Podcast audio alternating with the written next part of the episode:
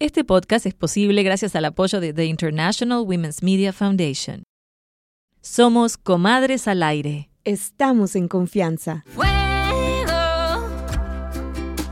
fuego, oh, oh. yo tengo un fuego por dentro, no lo puedo apagar, no lo quiero apagar.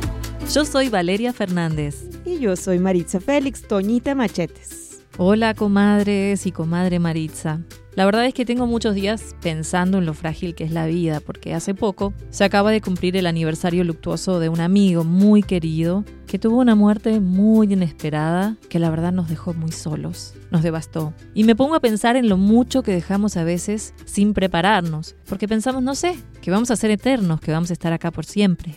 Te entiendo mucho mejor de lo que crees porque honro las vidas que me rodean y a mis muertos también. Desde muy pequeñita he tenido que enfrentarme con la muerte mi papá falleció de un ataque al corazón cuando yo tenía tres años, luego el que se convirtió en mi papá, mi tata, y así muchos a los que amo todavía pues se me han ido, ¿no? Se van a esta eternidad de la que hablamos. Y duele tanto, Marisa, que a veces no sabemos cómo afrontar las pérdidas, cómo pasar por ese duelo.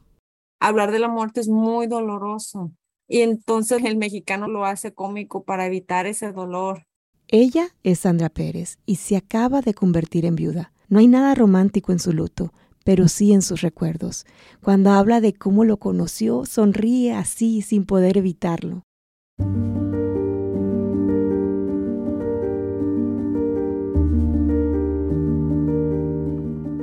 Estamos en el parque y él traía una camisa de las chivas, entonces me llamó la atención y le pregunté, oye, ¿de veras le vas a las chivas o nomás traes la camisa? ¿no? Y empezó, no, no, sí le voy, sí le voy. Le digo, ok, te voy a hacer unas preguntas. Y dice que le hice unas preguntas que ni él sabía y dice, ¿qué? Esta mujer sí sabe. Entonces, eh, cuando se me declaró que me pidió ser su novia, lo hizo en un, en un partido de fútbol, era Chivas este, UNAM, los Pumas y en medio tiempo contaba él que, que decía que cuando las chivas metieron el primer gol me iba a pedir que fuéramos novios, pero dices, ella va a estar celebrando y su familia va a estar celebrando. No, mejor le digo en el medio tiempo cuando está todo calmado. Fue muy, muy romántico, muy, muy bonito. Se casaron y se mudaron a Phoenix. Sandra cuenta que eran una pareja amorosa, divertida, feliz y que les encantaba viajar. Así que en medio de la pandemia planearon un viaje a México, pero se fueron dos y volvió solo ella hasta el viernes en la noche, me siento un poquito mal, entonces dice mamá, pues vamos a, dice, ¿qué tienes? No, dice, nomás me siento mal, dice, pues mi, mamá, vamos a llevarte al hospital, dice, no, vamos mañana, fuimos el sábado en la mañana, todo el tiempo decía que no le dolía nada, que se sentía bien, pero al mismo tiempo como que yo pienso que había tenido algunos síntomas en la noche, ya le hicieron más exámenes, no encontraba nada y le iban a hacer un examen más que se lo iban a hacer temprano el domingo en la mañana. Sin embargo, le dio un ataque al corazón a las 5 de la mañana y luego le dio otro ataque fulminante a las siete y media de la mañana. Entonces yo estaba ahí, yo lo vi todo, estuve con él todo el tiempo. El doctor les dijo que una úlcera se reventó y empezó a desangrarse, lo que provocó el ataque al corazón. Fue muy, muy impactante, doloroso, sorprendente de que era un hombre muy sano, un hombre que decía que se sentía bien, que no, no sentía ningún dolor. Y yo sabía que si él hubiera tenido un dolor, él hubiera hecho un escándalo, porque así son los hombres, ¿no? Todo fue demasiado rápido. A mi papá, que jamás lo había visto llorar, lo vi llorar. Y a mis hermanos, o sea, perdiendo un hermano, ¿no? Porque un hermano mayor, repasando cada minuto para saber entre mi familia y yo, ¿qué hicimos mal? No notamos algo, no había nada que notar. Mi esposo se comportó exactamente igual, culpándonos, torturándonos, pensando que si hubiéramos hecho algo diferente. No es un consuelo, pero sí agradezco tanto a Dios que él no sufrió, que no le dolió nada, que fue todo tan rápido porque yo sí sufrí. Y a pesar del apoyo familiar, Sandra volvió a casa destrozada, sola, con un estado civil impuesto por el luto.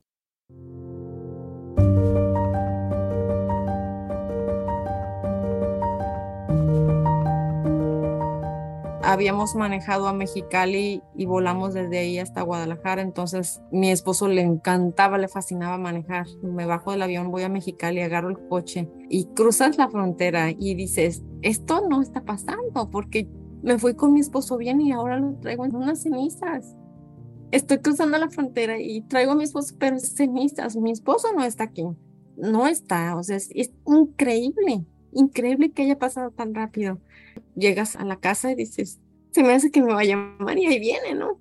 O, o, voy a escuchar su voz que me dice, ya llegué, pero no, eso no va a pasar nunca.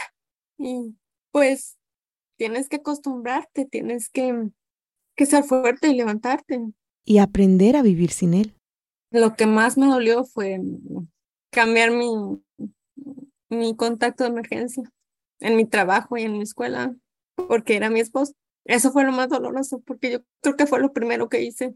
Sandra dice que su esposo era precavido, que planeaba y aunque bromeaban de la muerte, nunca tuvieron una conversación seria al respecto. Entonces, cuando mi esposo y yo hablamos de la muerte, porque sí llegamos a hablar de la muerte, yo le, le, preguntaba, oye, ¿qué vas a hacer si, si me pasa algo, si me muero? Y mi esposo no quería hablar mucho, pero decía, voy a hacer un fiestón tan grande, voy a cerrar la colonia, aquí toda la calle, voy a hacer fiesta y que no sé qué. Dice, no, no, no, un fiesta, voy a echar la casa por la ventana. Y, y le digo, no, está bien. Y dice, ¿y tú? Y le digo, no, le digo, yo no voy a cerrar, no voy a hacer fiestas, de mensa gasto mi dinero ahí. Le digo, lo que yo voy a hacer, me voy a ir a un viaje y voy a llevar tus cenizas a donde siempre quisiste ir. Y le decía a un país, no X. Y le digo, a Italia, a Venecia o no sé. Y le digo, y ahí las voy a echar porque ¿qué es lo que querías tú? Y me, dice, me decía, ay, qué mala. Dice, no vas a hacer fiesta. Y yo sí, le digo, yo no voy a gastar dinero.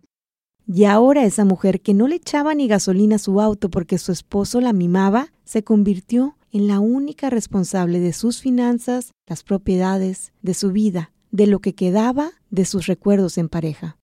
Pero sí hubiera sido bastante útil tener una persona que me dijera, mira, así se le hace en la corte, así porque arreglar cuentas, arreglar cosas de tarjetas de crédito, arreglar todo, me lo aventé yo sola.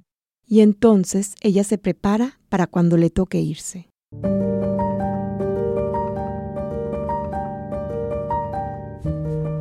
hablo con mi hermano y le digo, mira, si me pasa algo, haces esto, haces esto, haces el otro, esto aquí, aquí encuentras mis passwords, se me olvidó la palabra en español, perdón, y haces esto, esto, esto, el otro. Aunque es doloroso, yo sí tengo que hablar con mi hermano y decirle, porque mira, la vida ya nos demostró que la vida es, hoy estamos, mañana quién sabe.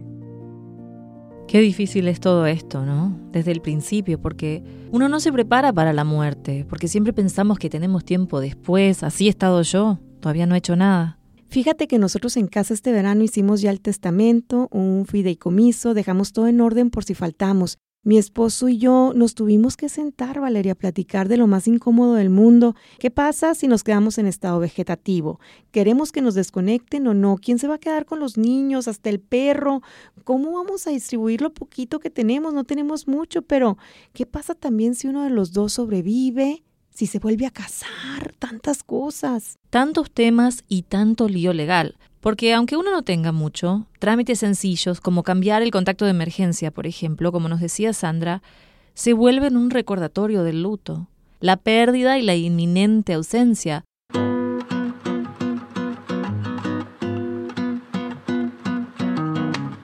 Y bueno, por eso justamente para estar preparados para la muerte, invitamos hoy a uno de nuestros primeros compadres, uno de nuestros primeros invitados hombres, además de Aarón, que estuvo con nosotros en la primera temporada, Maritza. Así es, bienvenido compadre, Marcos García Costa, él es abogado en Arizona. Pero cuéntanos, Marcos, ¿cómo nos podemos empezar a preparar para la muerte? Lo primero es tener un inventario lo segundo es cuál es la herramienta adecuada que necesitas. En general, casi todo mundo necesita un testamento. La ley, la manera como se implementa va a cambiar de país en país y de estado en estado, pero si mueres sin un testamento y no hay alguna manera de que tus bienes pasen por otros mecanismos, se puede abrir lo que se llama un juicio testamentario en donde básicamente alguien viene a reclamar, tiene que tener algún parentesco cercano y las reglas del Estado o de la jurisdicción entran en juego. ¿Y qué pasa si no tienes un testamento? Básicamente, si estás casado, en regla general le queda a tu cónyuge. Si tienes hijos de otro matrimonio, se divide entre el cónyuge y los hijos del otro matrimonio. Si no tienes hijos, si no tienes cónyuges, entonces podrían quedar a tus papás o a tus hermanos y ahí es donde va cayendo como cascadita hasta encontrar a alguien que pudiera ser heredero de esas cosas. El problema que tienes ahí es de que le tienes que probar a la corte tu parentesco y bueno, que calificas para recibir lo que sea del difunto. Cuando tienes un testamento, obviamente se simplifican todas las cosas. ¿Por qué? Porque tú le estás diciendo a la corte y le estás diciendo al mundo, esto es lo que tengo y estas son las gentes a las que quiero que se vayan. Entonces le quitas eso. ¿En qué casos es necesario no nomás el testamento, sino un fideicomiso? Los fideicomisos tienen generalmente más utilidad a lo que yo le llamo los extremos de la vida, o sea, cuando tienes hijos chicos o cuando tú ya estás muy grande y no necesariamente porque vayas a morir, sino si te llega a pasar algo, la muerte puede ser una de ellas, ahí le estás dejando las propiedades o los bienes que tú tengas en trust, o sea, para el bien o para el beneficio de ciertas personas, generalmente pueden ser menores de edad ¿Y para eso puede ser válido solo un papelito, por ejemplo, con una firma o se necesita algo más? Existe aquí lo que se le llama el testamento holográfico. Básicamente, si tú lo escribes a mano o si tú lo escribes, lo imprimes y lo firmas, eso puede ser más que suficiente. Obviamente puede tener huecos. Por ejemplo, tú dices, dejo mi casa a mi cuñado, ¿ok? pero resulta de que tú aparte de casa tienes carros, tienes joyas, tienes ropa, tienes cuentas de bancos, etcétera. Entonces, si es todo lo que escribiste, es lo único que la corte probablemente considere y todo lo demás tendría que disputarse en términos de las reglas del estado o del país donde estés.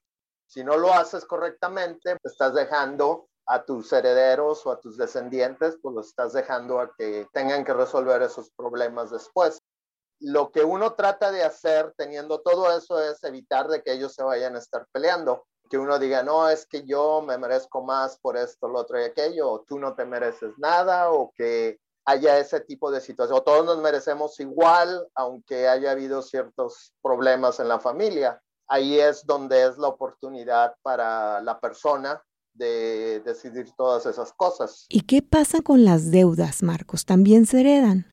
Si es puramente financiera, el beneficiario de las cuentas sería el que tiene derechos. Si recuerda, les estuve mencionando de que existen mecanismos alternativos en donde no necesariamente necesitas tener un testamento o dejar dicho explícitamente, simplemente con que pongas, por ejemplo, en cuentas de banco, cuentas de inversiones, cuentas de retiro, seguros de vida, con que pongas ahí quién es el beneficiario, eso es más que suficiente. En el momento en que tú falles, ellos puedan reclamarlo. Pero si son deudas muy grandes, la obligación durante el juicio testamentario es informarle a toda la gente a la que se le debe, ¿sí? Se puede hacer también por publicación y ahí una vez que se cierra completamente el juicio, si se le quedó debiendo a alguien, ellos ya no tienen derecho a venir a reclamar. ¿Y qué pasa cuando uno tiene propiedades en diferentes partes del mundo? Lo que yo le recomiendo a la gente es las cosas que tengas aquí, resuélvelas aquí con un testamento aquí, las cosas que tengas en otro país, resuélvelo con un testamento allá. Es la manera más fácil porque las cortes americanas tienden a ser más flexibles y si les traes un testamento de otro país, puede ser que lo consideren si no hay ningún conflicto y no hay ninguna oposición. Lo reverso no siempre ocurre. Si vas a Guatemala y les llevas un testamento americano, ¿sí? Pues a lo mejor lo van a sospechar o no le van a querer hacer caso. Ya nos ha pasado en cierto número de situaciones. Marcos, y no es la verdad, ¿qué opinas de heredar en vida? Lo que sí es importante es de que la gente tenga mucho cuidado de no andar dando las cosas antes de morir por cierto número de situaciones. Una es de que pierdas control de ellas. Una vez que se lo das, ya no es tuyo. Y la otra es de que puede causar impuestos en el lado del que lo recibe. Qué interesante y qué importante. Por eso nos vamos a quedar con muchas ganas de seguir charlando un poco más de esto, pero para eso tenemos Facebook. Así que compadre Marcos García Costa, abogado en Arizona, te agradecemos por acompañarnos y te esperamos para hablar en vivo en nuestro Facebook muy pronto de este tema. Estás escuchando Comadres al Aire. Y no seríamos comadres y compadres sin ti. Recuerda seguirnos en nuestras redes, estamos en todas como Comadres al Aire, también en Spotify, Apple Podcasts, Amazon y casi cualquier plataforma del mundo que se te ocurra, ahí nos vas a encontrar y por supuesto YouTube.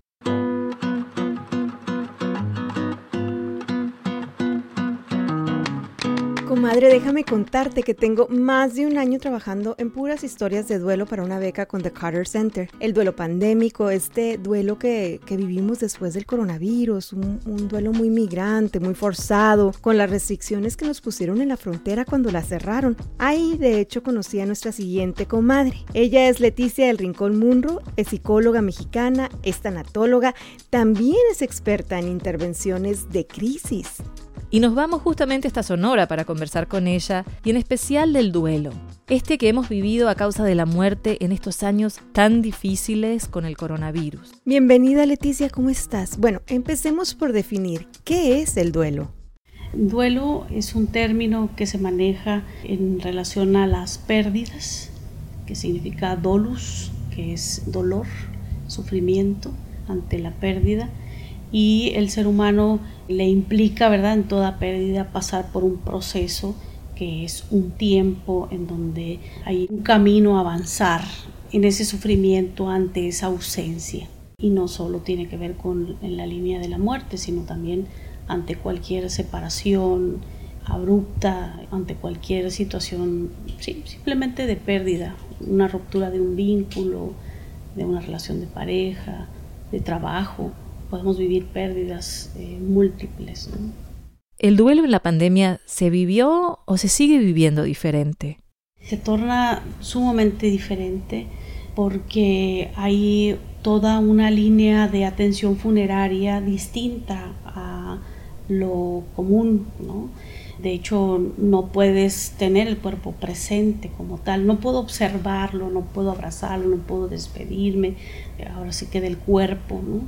Y en definitiva en muchas ocasiones como no vi el cuerpo no puedo constatar que fue él ¿no? quien murió y entonces me quedan muchas dudas de hecho esa es una de las intencionalidades de los ritos funerarios que yo pueda ver el cuerpo que yo me pueda despedir de ese cuerpo que yo pueda constatarlo porque mi mente no va a permitir que eso pues sea una realidad eh, digerible ¿no? inmediatamente entonces sí, se ven obstáculos, vaya, para que ese duelo se vuelva un duelo sano, pues, porque si no lo vi, si no estuve en ese ritual funerario y lo cremaron, ¿qué me hace constatar que esa persona que murió era mi familiar como tal? ¿no?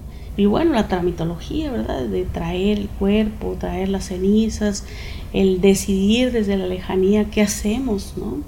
A dónde va a estar, ¿no? Porque a veces esa es la disputa a veces familiar de unos quieren que esté en el pueblo de origen y otros no, acá en la ciudad.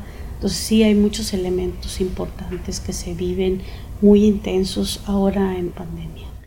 Leticia, pero ¿cómo podemos identificar si lo que estamos viviendo es un duelo? O sea, sabemos que hay etapas, pero a veces nos vamos de una a otra y nos salteamos una, luego volvemos. ¿Cómo podemos saber si ya superamos estas pérdidas? Hay diferentes autores que manejan diferentes etapas, ¿no? En la gran mayoría hablan de la negación como etapa inicial en donde yo pues no puedo aceptar esta realidad y como tal me resisto y me niego a ella hay un estado de confusión, de desorganización, en donde, o de incredulidad, en donde yo no, no comprendo qué es esto que está sucediendo como tal. Hay una, una etapa de tristeza o depresión, ¿verdad? Que me implica llorar ¿no? y lamentarme por esta situación de ausencia. Otra de enojo, ¿no? de ira, que a lo mejor no es propiamente enojo contra la persona que falleció, sino contra Dios, contra la vida, contra los médicos como tal. Y bueno, hay un, una etapa de aceptación al final, ¿no? Donde pues comprendo lo trascendental de esta muerte y pues acepto que aunque ya no esté, puedo tener planes a futuro como tal, ¿no? Planes sin él, aunque sean, pues, ¿por qué no?, en honor o en memoria a él, ¿no? Pero básicamente esas son las etapas que se manejan ¿no? en el proceso de duelo. Hay un tiempo preciso, ¿no? pero eh, comúnmente se maneja un periodo entre un año o dos años, dependiendo de la forma en que murió ese, ese ser humano. Se dice que si se tuvo una enfermedad y dio tiempo a eso, a tener convivencia, a, lo mejor a dar cumplimiento, anhelos ¿no? a corto plazo. ¿Cuánto dura un duelo, Leticia? Hemos visto casos de personas que se recuperan rápido, por así decirlo, y otras que nunca. Bueno, se dice que en un año, un año y medio podemos otra vez pues entrar en, esa línea de funcionamiento, ¿no? Consistente en todas las áreas en donde se desenvuelve el individuo. Pero cuando ya estamos hablando de una muerte pues violenta, abrupta, ¿verdad? Pues sí nos implica más tiempo para procesar esto, porque eh, emociones muy intensas y otra vez la variante de la edad, la variante de estrategias de afrontamiento, la variante de dependencia o de conflictiva con ese individuo y que no resolví y la variante de mis anhelos en relación a lo que yo quería hacer con esa persona y los anhelos que esa persona tuvo porque yo quería que él lograra, ¿no? o yo supe que él quería lograr tales o cuales objetivos en la vida y eso es, es totalmente pues un dolor muy grande ¿no? como tal el individuo tiende a autoevaluarse. Pero cuando estamos sumamente deprimidos, sumamente aislados y con pocas redes de apoyo, pues se dificulta un tanto dar autoobservancia, ¿no? de que ya requerimos de atención especializada. Por eso es que es importante nuestra red de apoyo también que esté pues siendo un referente, ¿no? que nos dé opinión ¿no? con respecto a ya llevas cinco meses y sigue sin querer comer o sin dormir adecuadamente, no se integra al trabajo. Yo creo que la medida está en la línea de la funcionalidad. Si volteamos a ver al individuo en qué área se desenvuelve, desde ahí podemos partir. Si el individuo estudiaba, trabajaba, eh, socializaba, tenía conductas de autocuidado, son elementos importantes que hay que observar. Autoobservar u observar en el otro. De tal manera que si yo ya tengo meses, tres, cuatro meses aislado, sin querer comer o comiendo demasiado, durmiendo muy poco o durmiendo demasiado, estoy aislada la mayor parte del tiempo, ya no quiero incorporarme a ningún grupo social, mi rendimiento académico, mi rendimiento laboral han disminuido en gran medida, pues son elementos que tengo que voltear a observar y que requieren de atención especializada como tal. ¿Hay alguna diferencia en cómo los hombres y las mujeres enfrentamos el duelo? Quizá es algo cultural también. La crianza tiene un impacto sumamente importante en razón de cómo gestiono mis emociones. Pero, eh, pues eh, a medida que va transcurriendo el tiempo y van habiendo ciertos ajustes generacionales, pues los varones ya más jóvenes se dan más permiso de sentir, de hablar de lo que sienten, de tener apertura, de hablar de lo que me avergüenza, de lo que no sé cómo resolver como tal.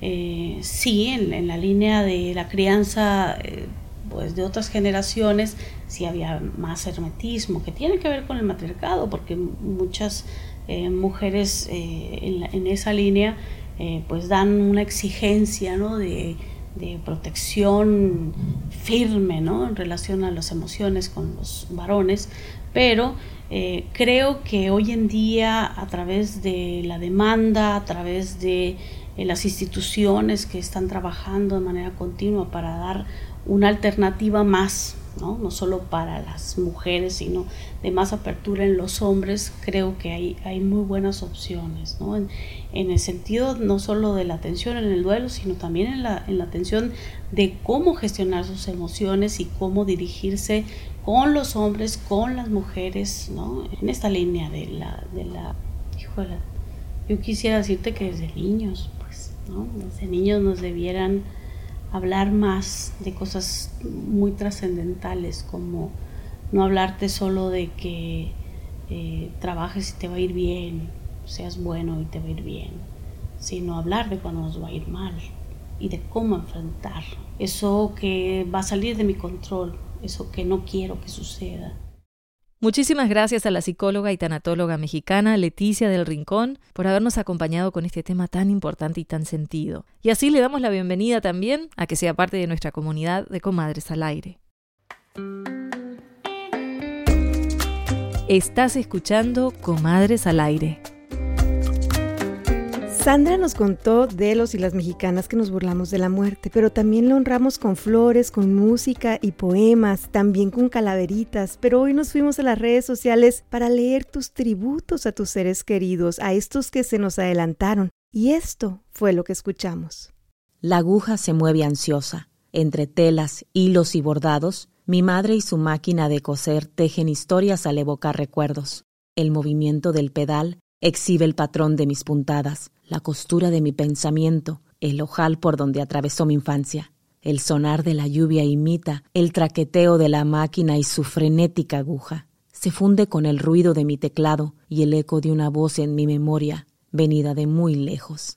Alegre y juguetona, con una costura impecable, mi madre remienda los sueños lastimados por la ausencia. Me muestra cómo diseñar prendas nuevas con los trozos del alma servidos sobre la mesa. De todo esto, su mano que amorosa surce los tejidos rotos es lo que más me enternece. La muerte tramposa ella aquel abril te sorprendió. No estábamos listos, qué golpe nos dio. Aunque ella dio alertas, no la vimos llegar, no la conocíamos ni su cara ni su hablar. Aunque aún lo pienso, entiendo que te eligió o que vos te ofreciste y mi vida cambió. Desde entonces, papi, nunca más miedo le tuve. La miro muy de frente, al fin lograrlo pude. Te fuiste de viaje, papi, ese fue tu camino. Con el tiempo aprendí a aceptar el destino. Te busco en las estrellas, te hablo todo el día. Creo que te escucho, claro que sos mi guía. Me encantó esta sección, me encantó, me encantó, me encantó, Maritza sobre todo el poema tan sentido, tan hermoso. Muchas gracias por compartirse con nosotros a, toda la audiencia que nos mandó este arte. Y nos vamos, mi vale, con el corazón lleno de amor, de admiración y consuelo al sabernos juntas en esta búsqueda de la paz tras tantas pérdidas que afrontamos en silencio. Y entre comadres, ya saben que aquí estamos. Les mandamos un apapacho. Así es, con toda, toda el alma. Te agradecemos por tu tiempo y no te olvides que puedes escuchar este podcast visitando nuestro canal de YouTube o en Spotify y iTunes. Estamos siempre como comadres al aire. Y hoy los dejamos con otro poema de la poeta Martina Perrone, que no es casualidad, es mi prima y que tiene mucho, mucho talento. Aquí les va. Así la vida, tan cargada de fin, así la muerte, tan llena de andares, entre las manos, el último tibio aliento, tan repleta de vida la muerte, también un deambular eterno, acto sin fin, un precipicio para retornar. Es importante sonreír en el atardecer, y si la noche se presenta, que te encuentre con la frente alta, la mente calma, el pecho limpio, las manos abiertas, que sea el pasado, que sea el futuro, que sea el eco de la inmensidad. Comadres al Aire es una producción de Ave Phoenix Productions y Conecta Arizona. Se transmite por radio bilingüe. Nuestras productoras ejecutivas son Marisa Félix y Valeria Fernández. Productor Rubén Tapia. Música del show La Muna. Gracias a The International Women's Media Foundation por patrocinarnos y en este episodio también gracias a The Carter Center por el apoyo para la realización de este podcast. Y gracias a ti por escucharnos.